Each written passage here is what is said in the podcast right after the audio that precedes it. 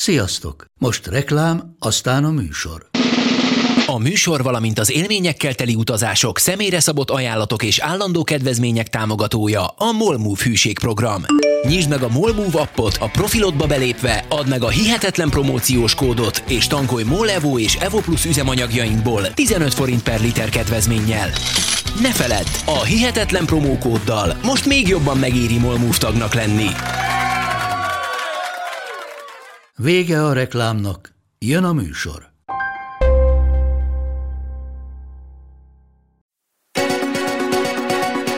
Reiter Ferenc Velencét csinálna Pest-Budából. Nem sokára a házak között hajókázhatunk? Egyesült Pest-Buda és Óbuda. A főváros neve immár Budapest. Ferenc József megnyitotta a milleniumi ünnepség sorozatot. Óriási kiállítás várja a látogatókat. Budapest dolgozó népe szobrot emel Osztyapenkónak. Köszöntjük kedves hallgatóinkat, ez itt a Budapesti Sztorik, a Hihetetlen Történelem Podcast híradója. Idén ünnepeljük a főváros egyesítésének 150. évfordulóját, ebből az alkalomból indítottuk el híradó sorozatunkat, amiben érdekes fővárosi történeteket gyűjtöttünk össze az elmúlt 150 évből. A híreket a korabeli sajtóból szemlézzük, vegyesen merítve a különböző korszakokból és évtizedekből.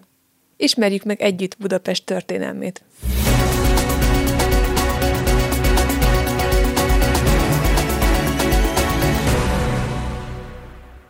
...1868. A Pesti Duna csatorna s a hozzá kapcsolt minden remények valósítására alkalmas utak és módokról. Közgazdasági és mértani tanulmány. Akadémiai székfoglaló értekezésül írta Reiter Ferenc. Részlet. Nincs ugyanis okom rejtegetni a tisztelt gyülekezet előtt, hogy minden rendelkezésemre álló időmet egy eszme valósításának szentelem, oly eszme valósításának, mely nekem oly nagyszerűnek és áldásdúsnak látszik, hogy törődött magam még hátralévő egy pár éveinek fáradtsága által olcsón volna megvásárolva. A Pesti Dunacsatorna eszméje az, melyről úgy vagyok meggyőződve, hogy nálánál hatalmasabb eszköz nem kínálkozik, édes hazánkat, illetőleg szeretett fővárosunkat jól léttel, hatalommal és hírnével körülvenni. Miről is van itt pontosan szó? Reiter Ferenc akadémiai székfoglalójának a beszédéből idéztünk, ami annak idején megjelent 1868-ban, aki a fővárosi közmunkák tanácsának volt az egyik vezetője, és azzal a tervel állt elő, hogy mi lenne akkor, ha létrehoznának egy hajózható kis csatornát körülbelül a mai körút helyén. Így zárójelben tesszük hozzá, hogy akkor még nem létezett maga a körút sem, tehát ez az ötlet, ez nem akkor született meg, amikor már állt, és jött rejtel az ötlete, hogy mi lenne, hogyha elbontanánk, hanem még előtte. Neki, azaz Reiternek még 1842-ben jött az ötlet, amit valószínűleg Széchenyi-től hallhatott, hogy mi lenne akkor, hogyha létrehoznák ezt a csatornát. Aztán eltelt pár évtized, és 1865-ben Reiter egy tervet mutatott be, egy elképzelést arról, hogy hogyan is néznek ki az új városkép ezzel a csatornával. Reiter maga egyébként ezt a tervet úgy készítette, hogy bejárt a munkahelyére, tehát ezért neki senki nem fizetett, hanem gyakorlatilag ez vált a hobbi, hobbiává, és egyszerűen minden szabad idejét arra áldozta, hogy azzal foglalatoskodott, hogy kidolgozza ennek a tervét. Reiter elképzelése szerint a csatornának, amit zsilipekkel választottak volna el a Dunától, fontos szerepe lett volna a folyó szabályozásában és az árvízkezelésben. A csatorna két és fél méter mély lett volna, és 40 méter széles, annak érdekében, hogy a dunai hajók is áthajózhassanak rajta. Ugye ez egy óriási, grandiózus beruházásnak hangzik, és uh, talán csodálkozunk, hogy hát hogy merhetett ilyen nagyot álmodni Leiter Ferenc, hiszen ez minden bizonyal rengeteg pénzbe került volna. De ebben az időszakban nem igazán ütközött nagy ellenállásba ez a terv, mert ekkor ugye még nem létezett a körút, tehát nem arról volt szó, hogy a körútot kell felszántani, igazából ezen a területen voltak házak, de akkor még nagyon terjeszkedett a város, tehát hogy nem kellett volna sokat rombolni annak érdekében, hogy kiépítsék ezt a csatornát. Reiter elképzelése szerint a csatorna fölött 12 híd lett volna, és 48 rakodóhelyet képzelt el a partjaira, ami a kereskedelmi szempontból lett volna fontos. Tehát mondhatjuk, hogy egy olyan várost varázsolt volna Pest-Budából, mint az olaszországi Velence. Azonban nem mindenki rajongott ezért a tervért. A Bolond Miska című korabeli humoros magazinban találtunk egy olyan történetet, ami arról szól, hogy az egyiptomi alkirály és Rejter Ferenc beszélgetnek egymással. Ez egy fiktív és igencsak gúnyos beszélgetés. Hallgassuk most meg. Van szerencsém bemutatni Reiter Ferenc főmérnök urat, a Reiter csatorna épít, azaz, hogy a tervezőjét. Csatorna? Csatorna? Ez érdekel engem. Micsoda csatorna? A Pesti Reiter csatorna a világ nyolcadik csodája, a modern építészet ne továbbja. Hallottam már valamit az én Suezi csatornámról? Suez? Suez? Hol van az? Nem, arról még nem hallottam semmit. Az már kész. Az idén fogják megnyitni. Kész? Bocsánat, de az olyan csatorna, amely már kész, nem érdekes. Bámulni mindig az olyan csatornákat lehet, mely terveztetik. Ezért is az én csatornámat mindig csak tervezni fogom, hogy örökké bámulhassa az emberiség. És szabad kérdeznem, micsoda csatorna az a Suezi csatorna? Ó, a Suezi csatorna a földközi tengert köti össze a vörös tengerrel. Aha, hát az ilyen is csatorna? Az én csatornám a Dunát köti össze a Dunával. Á, önnek igaza van, ez rendkívüli csatorna. És mikor fogja megnyitni? Amikor kész lesz. És mikor lesz kész? Amikor meg fogom nyitni. Tehát ebből az újságidézetből azért érezhető, hogy nem mindenki volt annyira oda ezért a csatornáért. Mindenesetre Reiter ezt mindenképpen szerette volna elérni, hogy ez megépüljön, és számítása szerint ehhez 17 millió forintra lett volna szükség, ami akkoriban rendkívül sok pénznek számított. És hát közbeszólt az is, hogy miután bemutatta Reiter a tervét, nem sokkal később bemutatták a nagykörű tervét is, ami sokkal olcsóbb volt, és az akkori városvezetésnek is, és az országvezetőinek is egy szimpatikusabb irány volt, úgyhogy végül a jóval olcsóbb nagykörút épült meg. Szóval, hogyha Rejter Ferenc terve valósult volna meg, akkor akár gondolázhatnánk a nagykörúton a 4-es 6 helyett. Vannak korabeli tervek is, és képek is, hogy hogyan nézett volna ez ki, úgyhogy majd csinálunk egy montást az adással kapcsolatban, és azt ott megtekinthetitek, hogy milyen volt Reiter Ferenc elképzelése.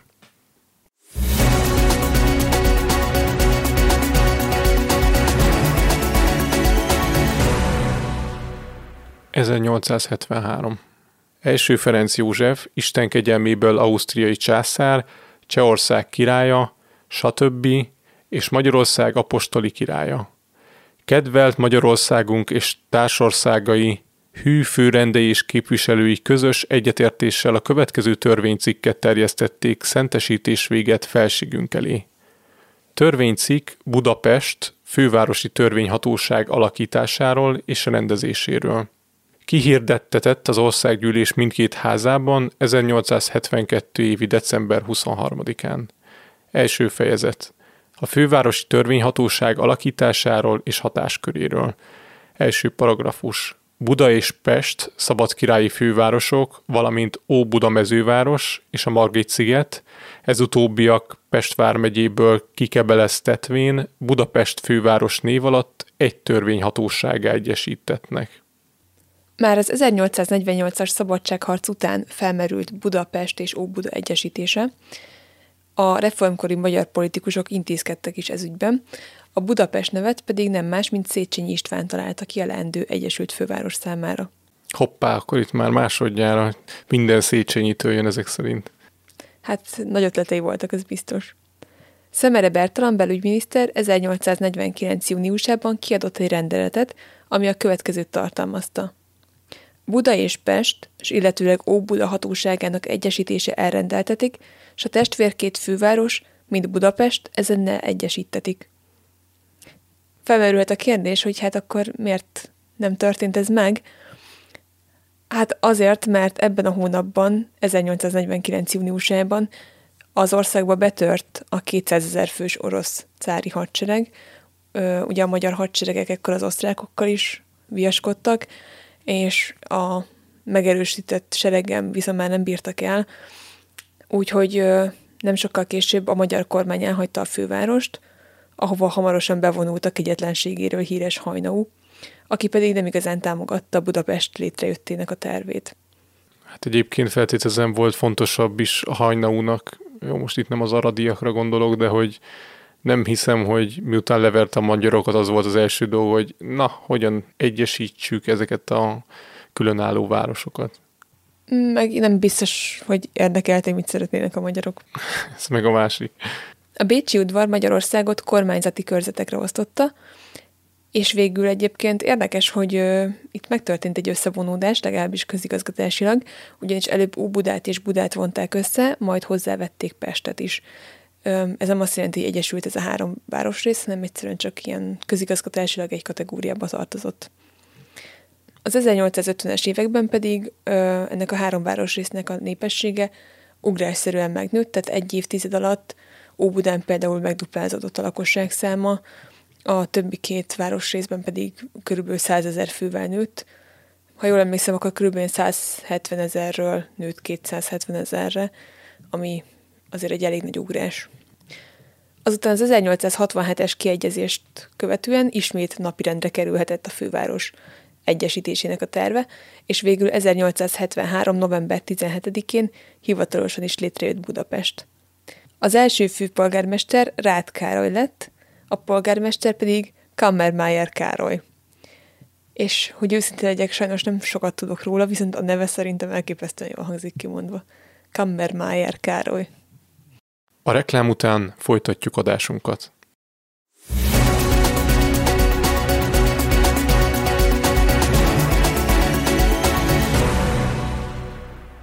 1869. Az angol eredeti kiadásból már 200 ezer példány kelt el, és eddig elé 8 nyelvre van fordítva. A szerző saját kiadásában megjelent, és Pesten az Eggenberger féle könyvkereskedésben, valamint minden más könyvvárosnál kapható, a nemzőképesség és idő előtti csökkenésének okai, valamint oktatások annak tökéletes visszaállítására. Mindazoknak ajánlva, kik mértéktelen kicsapongás, titkos bűnök és ragály következményeiben szenvednek. Azon kívül oktatások a házasság céljairól és kötelességeiről, valamint gyógyájárás a közösülési képtelenség és terméketlenség körül, írta Curtis G.L. gyakorló olvas Londonban. Néhány ábrával. Ára vászonba kötve egy forint, postán bőrmentesen küldve egy forint tíz krajcár. Hirdetés 1896-ból. Hallják magyarok, a milleniumra díszmagyarban járjanak, valódi magyar díszcsizmák. Agulár Dávid első hazai cipő és csizmagyárosnál Budapest Deák 6 alatt szerezzék be. Nagyobb megrendeléseknél árkedvezmény. Megrendelések 20 párig két nap alatt elkészítetnek. Valódi magyar szabású kordován csizma 750, finomabb magyar szabású fókabőrű csizma 10, legfinomabb magyar szabású Wix-bőrű csizma 12 forint. Apró hirdetés 1951. Aligátorokat, majmokat, mosómedvéket, nagyobb papagájokat és ararákat azonnalra megvételre keresek. Állatok 82595 jeligére, főkiadóba.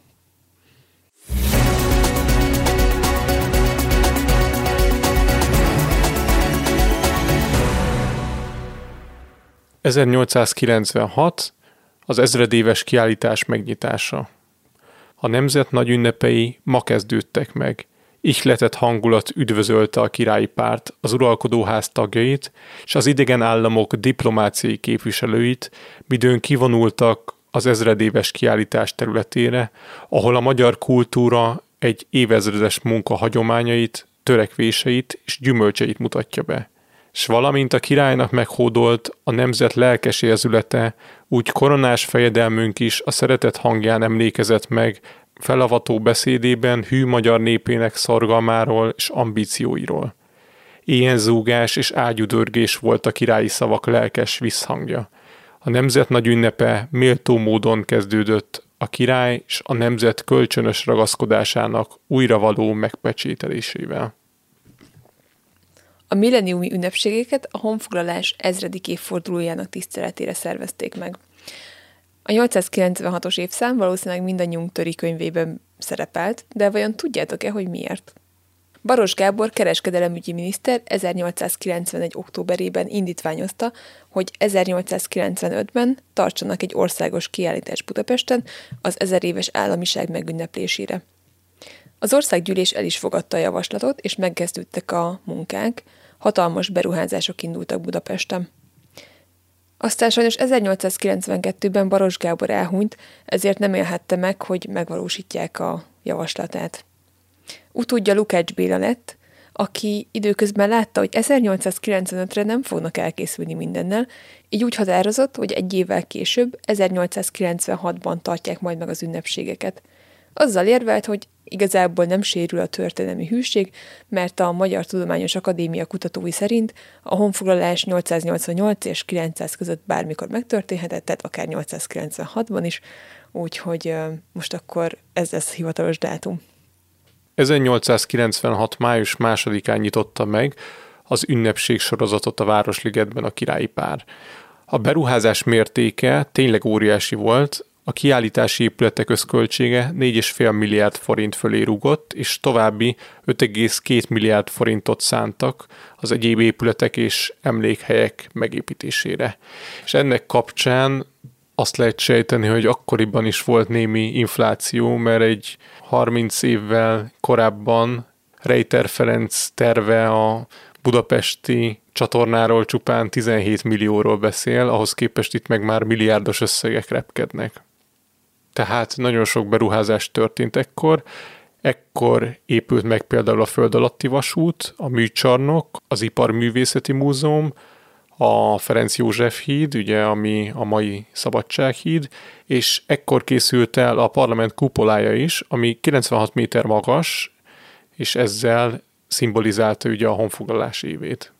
Színes programkavalkád várta a látogatókat, Budapest kulturális élete is jelentősen fellendült ebben az évben.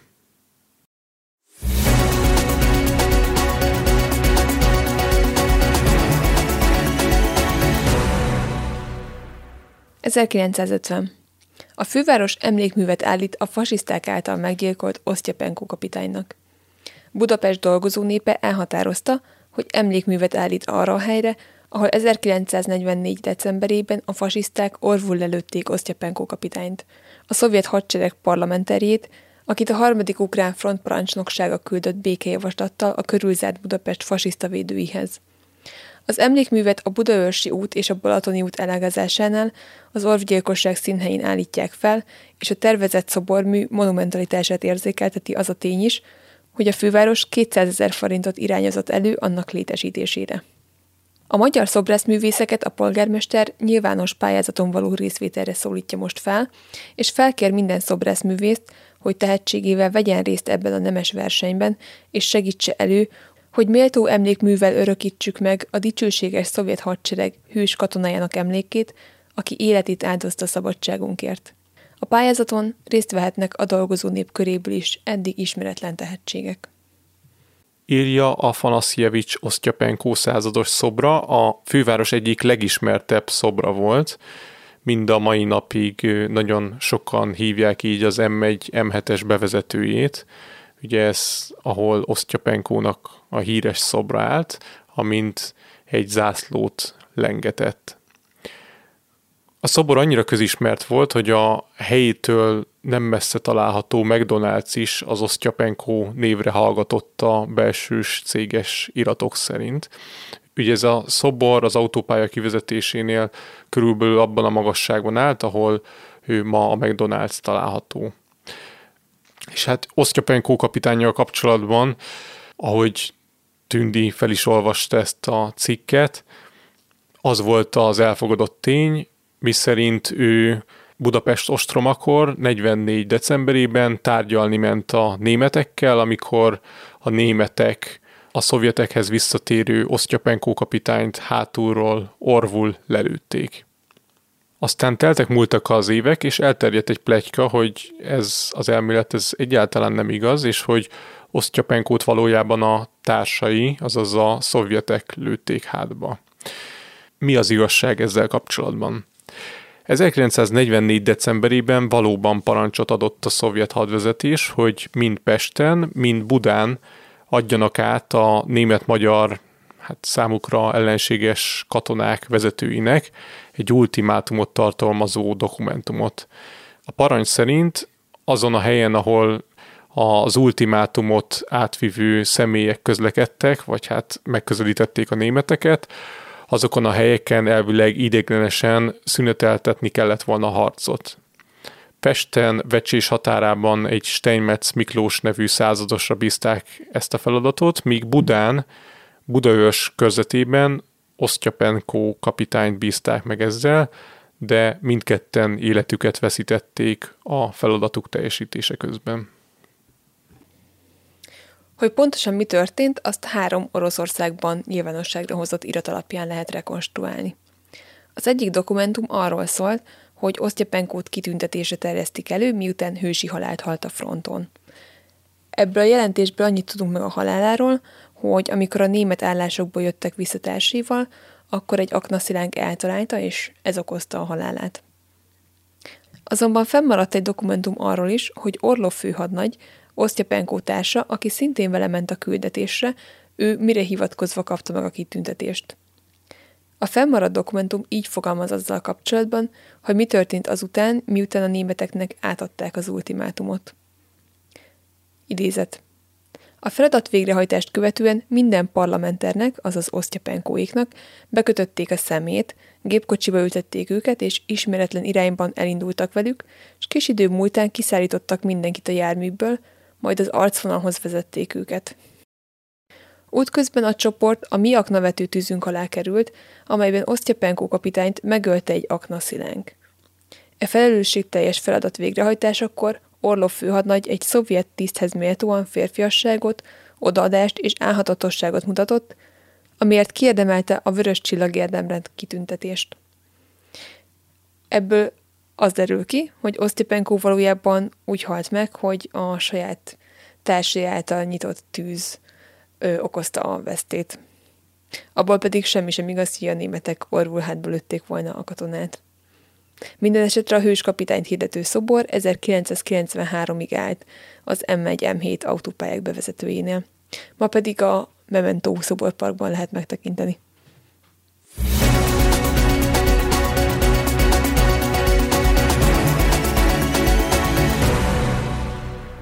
Ez volt az első Budapesti adás, a híradónknak az első adása.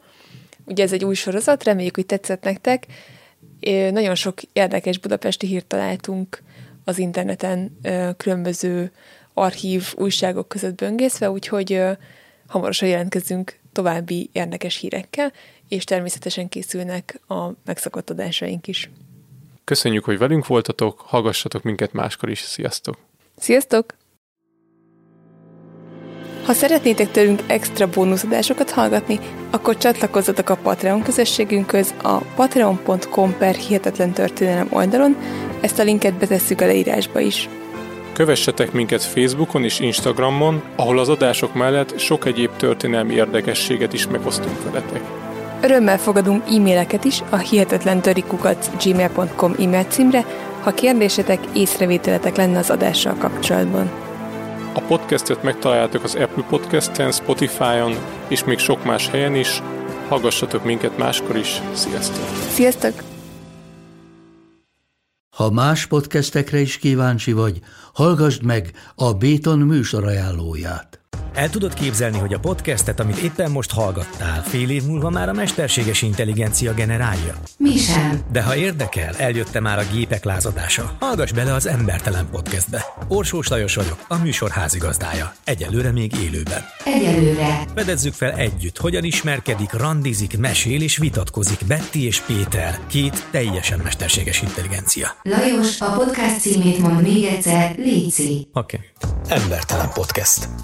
Ez a műsor a Béton közösség tagja.